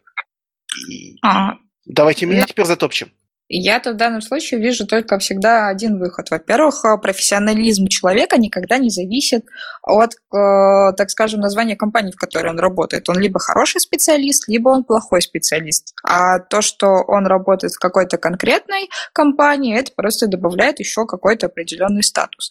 А, и, на мой взгляд, как раз-таки, да, действительно, в Рамблере работают классные разработчики. Говорить по поводу того, что, а, ну, блин, извини, это все политика там и так далее, это в принципе нормально, да, но при этом, если нам очень важны скиллы человека и в первую очередь трансляция его знаний, то можно хотя бы спросить, а может быть, э, ты не обидишься, если мы не будем указывать, где ты работаешь например, в анонсе, да, и, возможно, вот эти вот моменты помогут нам в дальнейшем как раз-таки а, приглашать и э, без проблем посещать доклады этих людей. Вот, сейчас прям как-то грустно это все звучит на самом-то деле. Вот, но, в общем, а, мой призыв к толерантности и экологичности всего этого дела. Вот. А, Наташ, я не знаю, а, Сергей, подтверди, пожалуйста, у, у меня ли одного Наташа пропадает очень сильно? У меня норм, у меня все хорошо. Ага, все-таки проблема у меня, потому что Сергея тоже плохо слышу. Я э, понял основную мысль, Наташ. Э, в любом случае, вопрос еще обсуждается, да. Вот. Э, я думаю, что если э, упомянутая нами выше компания будет заходить дальше, ну, названия точно там не будет. То есть э, это прям гарантированно. Вот. Э, в к разговору об аргументе э, Сергея, он логичный, он правильный, да, а, и не хотелось бы здесь сейчас уходить в какие-то глубокие материи, все-таки у нас подкаст ITV. Я вообще думаю, что пора нам заводить pre-шоу и после шоу, да, записывать тоже и выкладывать закрытые каналы, откуда нас э, не посадят, да. Вот. Э, я готов это обсудить после, но есть очень важный момент, э, связанный с, эм, как сказать, с генералами и солдатами, да, то есть э, всегда есть причины почему люди идут против своих собственных убеждений, да, и этих причин можно найти навалом. Вот. Но как-то, знаете, постоянно их а учитывать, ну, не знаю, мне не позволяет мое какое-то внутреннее. Я тоже человек, у меня тоже есть проблемы, и тоже я вот с этим совсем живу, но как себя я всегда удовлетворял чисто, э, э как, как хочу сказать, чисто эмоционально, чисто э, концептуально о том, что я делаю только вещи, которые вот не противоречат моему профессиональному внутреннему я, либо я перестану их делать вот в обозримом будущем и работаю над тем, чтобы перестать их делать, да. Вот, ну, как правило, их не делаю вообще. Э, можно сказать, что у меня нет, нет детей, конечно, и так далее, но у меня есть другие обязательства, и э, вне зависимости от того, какие у меня э, обязательства есть, всегда как-то договориться с самим собой, это на первом месте стоит, а уже потом все остальное. Вот. Э, я очень надеюсь, что мне очень хочется работать с людьми, которые также разделяют все это. Вот. Э, конкретно с этим специалистом я, ну, мы пока общаемся. Вот. Э, решили подождать, чем все закончится. На самом деле разговор про конференцию в Москве у нас был Постольку, поскольку это просто у нас был, грубо говоря, такой, знаете, базар тет-а-тет о том, что происходит и что он думает, мне просто было интересно, я до него докопался. Вот. Я очень боялся, что я буду далеко не единственным, кто до него докопается. Оказывается, всем вообще пофигу. Оказывается, те, кто там у кого что-то спрашивают, ну, интересовался у коллег, очень мало людей, которые там спра- спрашивают сотрудников э, вот в Рамблере, да, что происходит. То есть, видимо, такое. Вот. Но мы с ним пообщались. Э, ну, Пока название компании точно не будет на конференции. По поводу самого человека там посмотрим. А, но это же вот. как раз а система по поводу того, что, скорее всего, сотрудники не знают, что происходит именно на таком большом уровне, да, потому что решение там иски, не иски, там а, стратегия и прочее, они в первую очередь принимаются не советуясь с рядовым разработчиком. Естественно, для них э, эта новость тоже новость. Вот, и это не позволяет им мгновенно принимать решение там, о том, что вот я сейчас все бросаю и ухожу. Вот, на мой взгляд, это вот так вот происходит. А минутка юмора сейчас будет. Мне очень понравился мем, ну, это сейчас тоже так и смешно и грустно, а что на самом деле Рамблер пересмотрели просто «Кремниевую долину», сериал для гиков, вот, и там был как раз момент, когда компания Хули пыталась а, главного героя Ричарда а, посадить как раз за то, что, ну, не посадить, они ему тоже предъявили иск, и он как раз тоже был связан с тем, что а, он разрабатывал программу, о которой там в течение всего сериала идет э, речь, э, крысолов, либо Пегги Дудочник, все зависит от того, а, в каком переводе вы смотрите, а, разрабатывал ее как раз являясь сотрудником Хули. Вот. И тоже так э, этот мемчик э, тоже начал гулять по сети, и, на мой взгляд, это такой довольно забавный мем э, в, во всей этой грустной истории. Вот, вот так вот.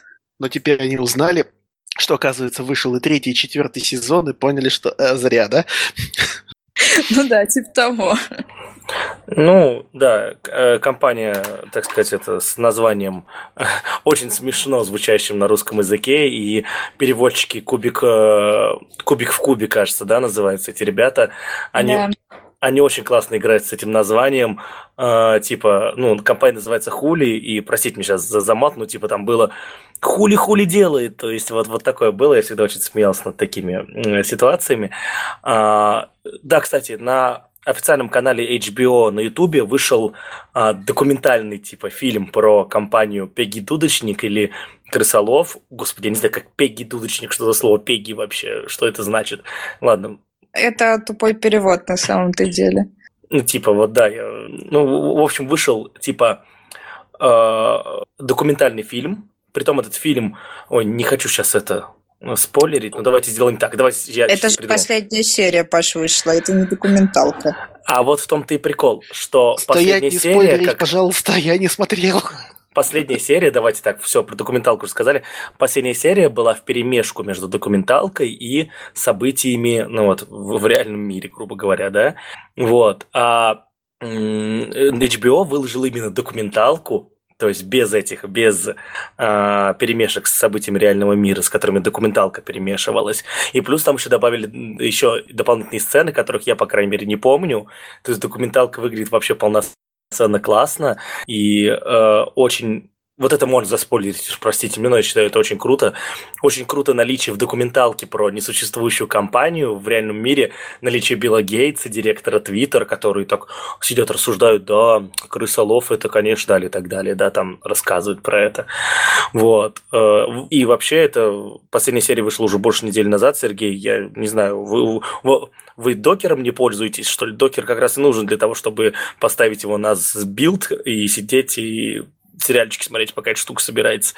Только безусловно. Не-не, для меня это просто священное действо. Я набираю на по 2-3 серии. Э, это обязательно вечер с пятницы на субботу когда у меня там дочка ложится спать, жена ложится спать, я ухожу в другую комнату, закрываюсь, выключаю все вообще, врубаю там э, или телевизор, или там самый большой монитор, который найду, и, и на ближайшие два часа, там три часа, сколько вот серия у меня накопилось, меня просто нет, я, я в этом сериале. Это уже на протяжении довольно длительного времени я себе периодически такое устраиваю. Просто у меня такое действие запланировано на ближайшую пятницу. И я успел в этом сезоне, вот в последнем сезоне, посмотреть две серии, и я боюсь спойлеров до жути. Вот, но если мы хотим каких-нибудь интересных спойлеров, я не знаю, все знают, не знают, но вот тот самый коэффициент Вайсмана, может быть, это такая себе новость, а, который был придуман специально для сериала «Кремниевая долина», а, чтобы оценить алгоритм сжатия, Тогда он уже есть, он реальный, и он взят на вооружение самыми настоящими живыми учеными в нашем мире, и, по-моему, он оценивает алгоритм сжатия. Вот такое влияние сериала на жизнь. А я, я больше что скажу. Э, в интервью читал то, что э, ребята, актеры да, сериала, когда появляются где-то в Кремниевой долине, просто ходят э, в реальной жизни, им реально предлагают работу. То есть они... Э, и более того, я когда это узнал, я сам представил, подумал то, что, а серьезно, я же смотрю на этих ребят, я не могу представить, что это не мои братюни, да, то есть, которые, типа, там спокойно со мной за Инжинкс то же самое перетрут, да. Вот, в общем, сериал потрясающий, еще раз мотивируем, мы уже раз третий, наверное, в этом подкасте, а, э, мотивируем посмотреть обязательно сначала Кремниевую долину, И э, раз Сергей уже посмотрел первые две серии последнего сезона, то мы ждем, когда Nginx купит Рамблер. Вот. А, у меня вопрос в этой связи, который я уже пытаюсь задать довольно давно, а, по поводу вот э, этих всех уголовных дел. А, ты, ты, мы говорили о том, что давайте представим, что э, пошли на мировую, да, ну вот это все, и значит признание вины.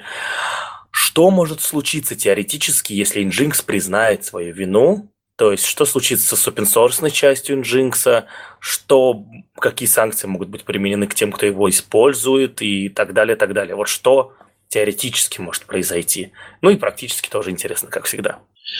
Ну, мы здесь можем спекулировать, конечно, довольно много. Возьмем самый, самый негативный, самый э, такой плохой сценарий. Э, то есть при этом сценарии э, суд, никто больше иной, признает, что право э, Рамблер, интеллектуальное право Рамблера на Nginx как продукт было действительно нарушено, что а, по сути данный продукт является собственностью Рамблера. Это вот самый-самый-самый негативный сценарий, который можно придумать. Я, конечно, всей душой верю, надеюсь, что он не будет реализован даже, даже на одну десятую, но неважно. Давайте представим, что так это случилось. Что здесь произойдет? Да, Nginx у нас выпускался под BSD-лицензией. Вот, но получается, что у него сейчас резко поменяется автор. И автором станет Рамблер. Вот. А определять лицензию распространения продукта – это исключительная привилегия автора. Соответственно, BSD-лицензия, под которой ранее а, распространялся продукт именно Nginx, то есть Nginx Plus, насколько я знаю, другая лицензия, а, ну, и этот продукт тоже, получается, становится собственностью Рамблера, да, вот, а, вот Получится так, что вот эта лицензия была установлена нелегитимным правообладателем, а стало быть, она теряет юридическую силу. Следовательно, а, весь тот неограниченный круг лиц по всей планете Земля, который на сегодняшний день использует Nginx, а, а это по разным подсчетам, там, не помню, от 25 до 35 процентов всего интернета, там, если сейчас гуглить, циферки будут разные, выйдет так, что все они используют без какой-либо лицензии.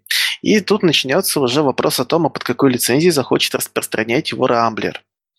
И здесь опять же несколько вариантов. Либо Рамблер э, вернет BSD-лицензию, э, потребует недополученную прибыль в виде, то есть как бы все дальше продолжат пользоваться бесплатно и так далее, э, и будет счастье тем, кто хотел именно Nginx, а не всякую свободу и же с ним. Вот. И Рамблер может, опять же, потребовать недополученную прибыль, а в данном случае э, такой жирный кусок недополученной прибыли в размере 650 миллионов долларов или 670, я не помню, по которой э, компания Nginx была продана корпорации в 5, Получается, она должна отойти Рамблеру. То есть, я думаю, ради этого, в принципе, все и затеяно. Вот. А, но опять же, опять же, давайте не забывать, что третий интернета пользуется Nginx. Поэтому Рамблер, как истинный э, представитель самого себя, э, являясь полноценным правообладателем всего продукта, теоретически может заявить, а ребята, а лицензия на сегодняшний день будет проприетарная. И вообще извольте заплатить денежку. Вот. И дальше будет очень серьезная бойня на тему того, что кто-то будет продолжать пользоваться нелегально, кто-то будет продолжать, э, кто-то захочет платить за ту версию, которая, э, которая сейчас бесплатная, в зависимости от размера компании и того уровня, который там себе могут позволить. Кто-то, может быть, э, с учетом производительности и э, собственных серверов сможет безболезненно уйти на Apache, да, если это вообще там будет позволено, да. Кто-то будет вынужден заплатить денежку. Но так или иначе, Рамблер сам негативный сценарий дотянется до золотого дна, а уж что она с этого дна будет скрести, блин, известно только высшему руководству компании. Вопрос. Эм, два вопроса даже. Может ли компания Rambler, вот мне как человеку, который для сайта ITV, если вы зайдете на сайт ITV Pro, вы увидите, там прям написано, этот сайт использует Nginx, да, э, хайпанул на ровном месте, да, вот. Может ли компания Rambler прийти ко мне и сказать, вот ты используешь последние там пять лет на сайте ITV Injix, будь добр, заплати деньги, или, учитывая, что лицензия тогда была BSD, и типа ко мне претензий быть не может, самое главное, чтобы не использовал после. Ретроспективно это применение, даже если они сегодня завладеют Nginx а, и объявят с завтрашнего там утра или сегодняшнего вечера, что вот такая-то лицензия проприетарная, платная и все такое, ретроспективно это применено не будет, никакого нарушения не будет однозначно. Хорошо. Вот, а, то есть за использованные годы никто ни с кого деньги а, ну, это будет... Я понимаю, что ситуация, когда сейчас требует, а Рамблер хочет себе Nginx и говорит, что там Игорь Сосоев его украл и так далее, она сама по себе абсурдна и, я не побоюсь этого слова, дебильна. А, но даже и, и, и как вот мое мнение, как, скажем так, давнишнего юриста, а, это абсурд с точки зрения отечественного трудового законодательства во всех отношениях. А, но вот если они сейчас еще будут требовать за, вдруг там, обретя этот продукт, будут требовать деньги за те годы, которые люди, там, компании использовали этот продукт, э, но это полное торжество, я не знаю, какого-то безумия, и в соответствии с отечественным гражданским правом это невозможно ни при каких условиях. Я не знаю правовой системы, в которой было бы возможно. Хотя, может быть, в симуляции, где мы живем, что-то где-то сломалось. Хорошо. Другой вопрос. А, я прямо сейчас нахожусь на странице Nginx в на гитхабе, вот, и я могу форкнуть сейчас угу. э, этот проект, он находится под лицензией BSD, я могу форкнуть себе э, в профиль. Для тех, кто не знает, что такое форкнуть, форкнуть это, ну, грубо говоря, создать э, новую ветку разработки этого проекта у себя в профиле, то есть скопировать фактически исходный код, и он будет у меня под лицензией, с которой я его скопировал, и э, что случится с, с этой копией? Их тут, кстати, 4000, 4100 примерно. Что с этими копиями случится, если вдруг э, он станет проприетарным? То есть я обязан буду их отдать? То есть, ну, это моя а, копия, по сути. Нет, это не твоя будет копия. Если, э, то есть, как я уже говорил, э, право на выбор лицензии – это э, исключительное право автора. А, и если авторство признают незаконным с самого начала, следовательно, нелегитимны будут все действия автора, связанные с распространением данного продукта, включая лицензию. Следовательно, BSD-лицензия теряет юридическую силу, причем, по сути, как бы она, она ее как, ну, типа как ретроспективно теряет, потому что изначально э, код принадлежал, получается, не Игорю Сосоеву, не компании Nginx.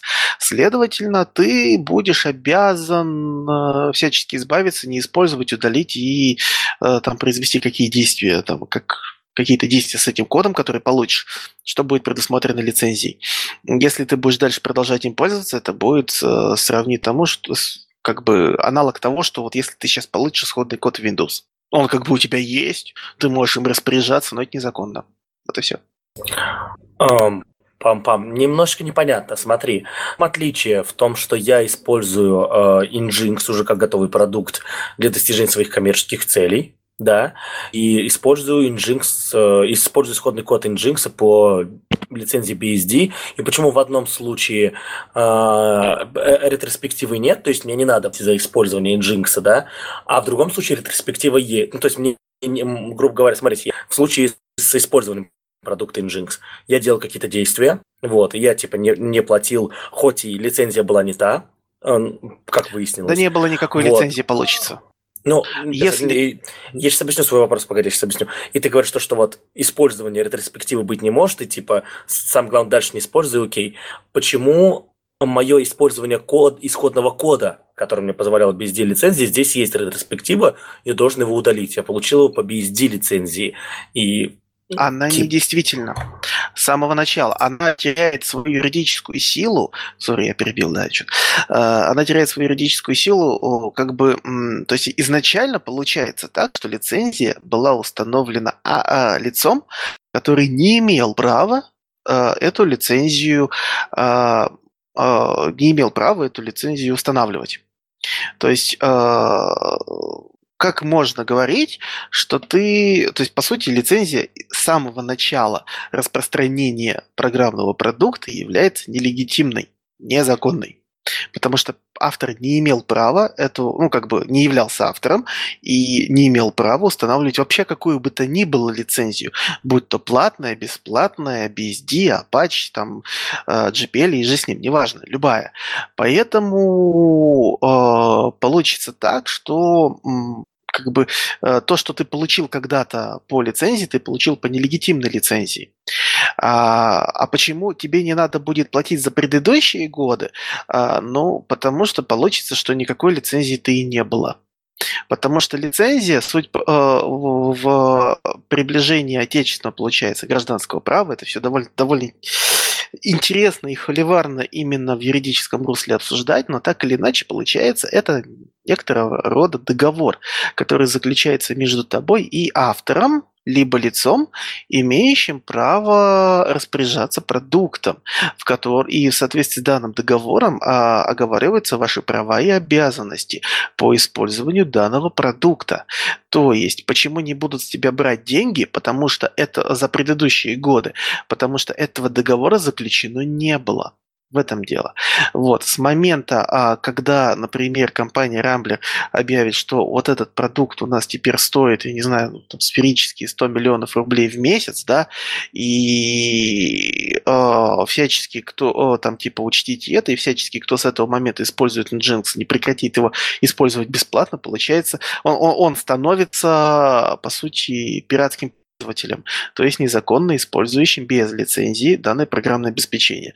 А здесь уже опять наша с вами любимая 146 статья, э, уголовное преследование и все такое. Э, короче, я надеюсь, я же говорю еще раз повторюсь, я, мы сейчас э, эмулируем ситуацию, которая, я надеюсь, невозможна и не будет никогда возможна. Хорошо, еще один вопрос. Как тогда, по твоему мнению, будет регулироваться... Ну, смотри, по-любому есть даже не форки Nginx, сто пудов это уже другие репозитории, в которых а, есть какой-то код из Nginx, а, но это уже какие-то другие сервера, которые разработали компании там сами для себя сделали прям такие отдельные Nginx ы. Э, и так, такие, насколько я знаю, есть, да. Я, и я даже знаю, что в FunBox е активные э, работают с тем, что я, у меня нет NDA, а, я узнавал это из третьих лиц несколько лет назад. Вот, но знаю то, что FunBox э, тоже то ли свою версию Nginx делает, то ли э, какие-то очень хорошие плагины пишет к нему, да, то есть, ну, прямо это нормально с, с кодовой базой работает. Э, как будет, э, какое будет обращение с этими э, программными продуктами, которые уже, в которых, возможно, уже там меньше 50% кода Nginx, они станут полностью не, не ну, ну, ну, ты понял мой вопрос. То есть да, да, их да. полностью надо избавляться. Что, надо делать? делать с продуктами, которые будут основ... которые уже основаны на Nginx в той или иной степени, да? А, ну, в любом случае, а, на то он и проприетарный, например, код, что если код станет, получается, закрытым, проприетарным. А, последствия ровно точно такие же, если ты будешь пилить какие-то свои софтины, неважно в какой степени основанные на, на коде, например, Microsoft Windows да, не знаю, там, один из бухгалтерии, что-то вот на, на этом основе. Вот добыл ты откуда-то их исходный код и начинаешь его там на нем пилить и так далее. Это прямое нарушение лицензии в той или иной степени. А, здесь э, очень, на самом деле, это очень тонкая грань когда что-то происходит типа на основе какой-то там проприетарной лицензии же с ним, э, потому что вот, например, здесь вот ребята, Reacto, которые пилят Reactos, я с огромным уважением отношусь вообще к этой команде, потому что уже там огромное количество времени люди тратят месяцы и годы своей жизни, чтобы это допилить. Да, у них идет медленно, последние годы все быстрее и быстрее, но тем не менее, теоретически, опять же, сферически, возможна ситуация, когда какой-нибудь Microsoft объявит, что вот вы на основе нашего исходного кода что-то делаете. И это, это серьезная проблема для разбирательства. Здесь однозначно можно ответить только одной фразой. Просто никому не будет. Не будет простого выхода, не будет э, какой-то особой юридической фикции, не будет э, ничего, что просто можно было бы, на что можно было бы закрыть глаза и пользоваться такими вещами. Если код внезапно объявляется проприетарным, да еще вот, э, так сказать, ретроспективно, получается, что он незаконно был объявлен по BSD лицензии, Это будет очень и очень неудобно абсолютно всем, как тем, кто просто пользуется, как те, э, так и тем, кто уже давно ушел от той кодовой базы, там ее 5% осталось, эти 5% придется срочно переписывать, да так, чтобы это близко похоже не было. Вот и все. Ага, окей. А, еще один вопрос, который не обсудили в рамках этого главного дела. Наташ, прости, пожалуйста, я у тебя отобрал, видимо, какие-то бразды правления. Меня Мусина сегодня будет бить, наверное, если доберется до меня. Ха-ха-ха. А можно это тоже а, выложить? Я послушать хочу. У меня, вот, у меня... А, я могу После шоу только для... Я видео, Сереж, запишу. Окей. Мы сейчас отомстили, Паша, он забыл, что хотел спросить. У нас есть Patreon. У нас есть Patreon. Погодите, давайте такой контент делать для патронов. У нас был один патрон, который... Э, у нас было два патрона по доллару месяц назад. Три дня назад был один патрон. Сегодня ноль патронов. Нужны патроны на Патреоне, э, и давай туда выкладывать контент вот такой уже это, более эксклюзивный. Э, у меня есть еще один вопрос. Попроси, я, наверное, Сергей тебя достал, но мне реально интересны все эти вещи. А, ну да, да, да. То есть э, понимает ли Рамблер, что э, распространение его проприетарного кода уже достигло таких величин, что ну невозможно будет это остановить. Нельзя, нельзя будет заработать на Nginx что-то, потому что ну, исходники есть у всех.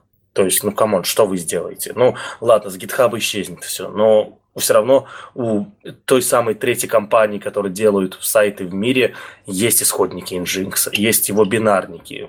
Что делать с ними? Ну, это вообще не проблема, как мне кажется. А, потому что исходники Microsoft Windows, как минимум Windows 95 версии, XP, по-моему, тоже утекали. Они тоже нормально так утекали в очень приличных количествах. И что-то я не видел тех, кто активно их использует. А, вот если вот конкретно до тебя, Паш, на своем, например, домашнем сервере, да, э, вот вообще, наверное, будет без разницы, что ты используешь. Но если проект ATWA, там, будучи юридическим лицом, будет продолжать использовать, это уже это повод для м, юридического, так сказать, разбирательства, для привлечения к ответственности, для взыскания каких-то каких-то э, денег и речь идет не о мелких компаниях, наверное, в первую очередь. В первую, в самую-самую первую раз, в первую очередь речь идет о крупных корпорациях, для которые достаточно большие, которые достаточно неповоротливые, а, а это преследует любую крупную корпорацию. Не знаю, возьми там каких-нибудь ВКонтакте, неважно, Amazon и так далее, никто за один день тебе не переделает все свои сервера. Вот. Э, в любом случае будет буферный период, когда, блин, придется что-то делать, оплачивать скорее всего, потому что иначе там штрафные санкции и так далее, там много всего можно выцегонить. Вот. А, но это, я думаю, вот э, если бы я был таким злодеем, который вот рулит всей этой операцией, да, э, я бы смотрел на это как какой-то приятный бонус. Я думаю, что, скорее всего, в первую очередь, самая, самая-самая большая вкусняшка для Рамблера – это те 650 миллионов долларов, а, за которые был куплен Nginx. Это здесь и сейчас. А, после этого Рамблер как компания может перестать существовать. А права может приобрести другая компания, которая, ну, извините, я, я не виновата, не надо меня корить, я всего лишь купила права. Я просто купила то, что продавали. Вот. И такая ситуация теоретически тоже может быть. Вот, поэтому э, такой вот прям проблемы. Э, не, на сего, э, мы живем даже в России, не в России 90-х годов, когда э, полностью потеря, э, потерян контроль над чем-то утекшим, там, каким-то сходным кодом, и каждая компания сидит в тихоре, использует об этом никто не знает. Это веб-сервер. Нельзя не знать, что компания такая-то использует этот веб-сервер. Вот и все. А, поэтому это, если я говорил про 650 миллионов как о золотом дне, то колоссальное количество уже существующих пользователей – это еще и золотой колодец на этом самом золотом дне. Ну да, условно ITV может скрыть, что мы используем Nginx, к нам и никто не придет проверять, да? А вот э, условный ВК или другая компания, ну да, скрыть такое невозможно, потому что за, замешаны в реализации таких продуктов тысячи людей, и э, если условный рамплер захочет выяснить, используются они еще или нет, это сделать несложно. Это можно сделать подпольненько и быстро даже. Вот. Ну, в принципе, мне по поводу кодовой базы, что будет с этим, понятно. Вопрос последний, я вот отстану просить, мне просто вот open source. Не станет ли, как сказать, э, не начнут ли, ну, может измениться, я не знаю, отношение к open source у государства по-другому, по-другому. Э, не начнется ли волна подобных исков к куче других контор, потому что, вы знаете, вот у меня есть библиотеки, которые я писал на Ruby, которые я делал в компании, э, которые э, частично разрабатывались для нужд компаний, в которых я работал, вот, э, и сейчас я да, они у меня лежат в open source, но все это устанавливалось, есть переписки всегда по этому поводу, вот, но email-переписка, она разве будет влиять на то, что, ну или там в чате переписка, да, на то, что я вот договорился о том, что я это публикую или нет? Вот, ну то есть я, я, я сейчас нахожусь в зоне риска, мне может прийти какой-нибудь из моих предыдущих работодателей, я всегда работал в хороших, надеюсь, такого никогда не случится, но... А, я понял вопрос. На самом деле это самое страшное последствие, которое может произойти в том сценарии, которым мы тут сейчас вот эмулируем. Вот это страшнее любого э, там приобретения там рейдерского захвата продукта компании, сколь-либо они не были э, неправедными эти действия, вот вот это вот вот эти последствия они страшнее. Э, дело в том, что э, романо-германской правовой системе, к которой относится наша российская правовая система, э, судебный прецедент не является источником права официально является источником права. Там э, в англосаксонской системе является, то есть если там где-то суд принял какое-то вот решение, то другие суды уже не могут принимать другие, прям можно прям в суде ссылаться, что вот в аналогичной ситуации вот такой-то суд принял такое-то решение. Там юристы состоят э, на 90% из базы прецедентов, то есть у них в голове база прецедентов, подобрал нужный прецедент, все, ты красавчик, ты выиграл, все. У нас такого официально нет по закону.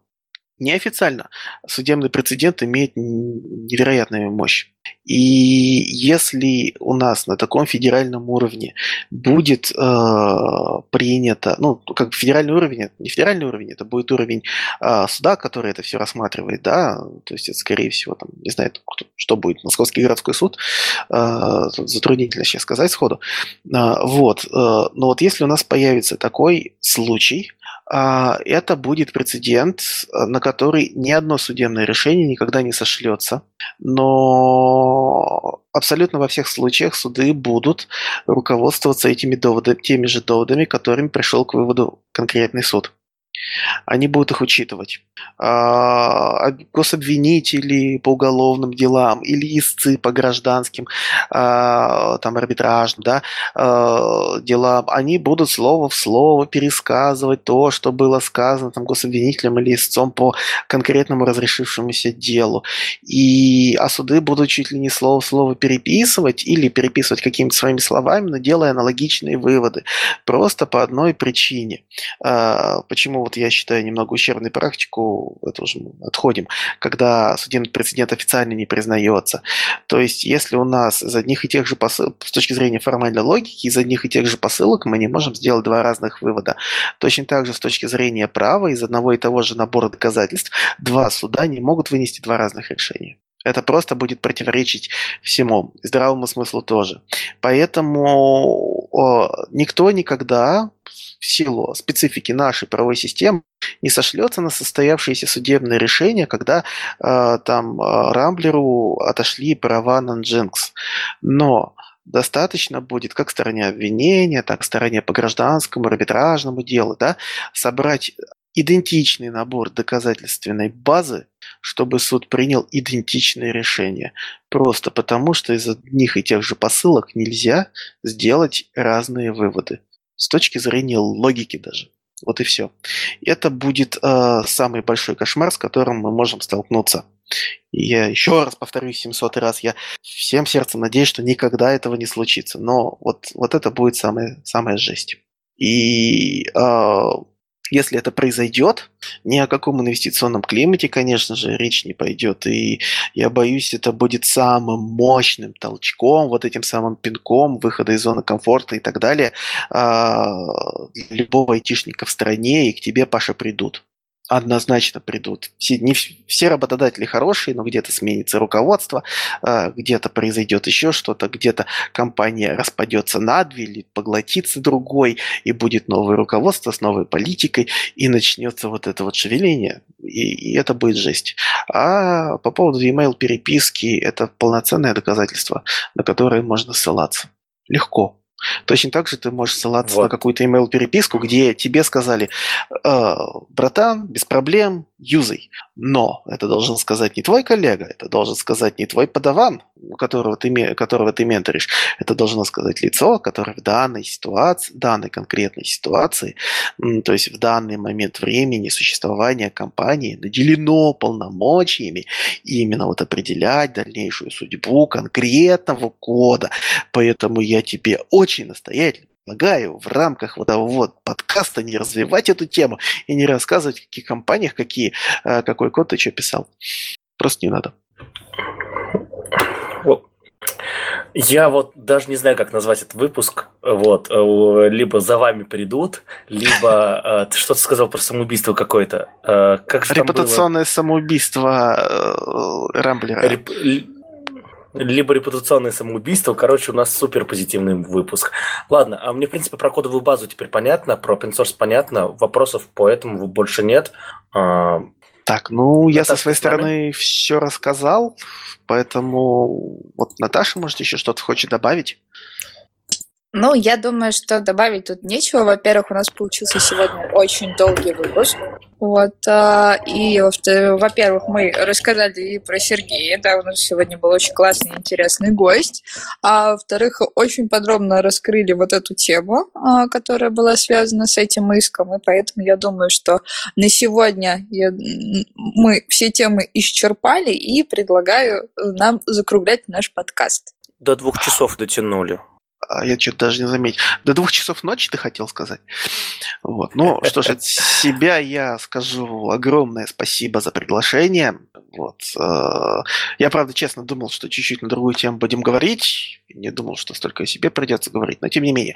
Большое спасибо. Мы очень интересно пообщались. Было очень интересно. Приглашайте еще. Только, пожалуйста, не чтобы я себе говорил, а что-нибудь такое, что-нибудь такое общее обсудим. Будет здорово. Вообще, всем большое спасибо. Слушайте подкаст ITV. Всем пока. А, ну, да-да-да, э, спасибо, Сергей. Я думаю, что мы точно еще раз тебя позовем, потому что изначально мы планировали тему, почему всем не надо идти в IT. Вот, и эта тема все еще животрепещущая. Вот, и мы ее точно э, слушатели не устали, не решили, что у нас одни и те же люди, больше позвать некого, всякие Сергеи тут, вот, э, и, и так далее.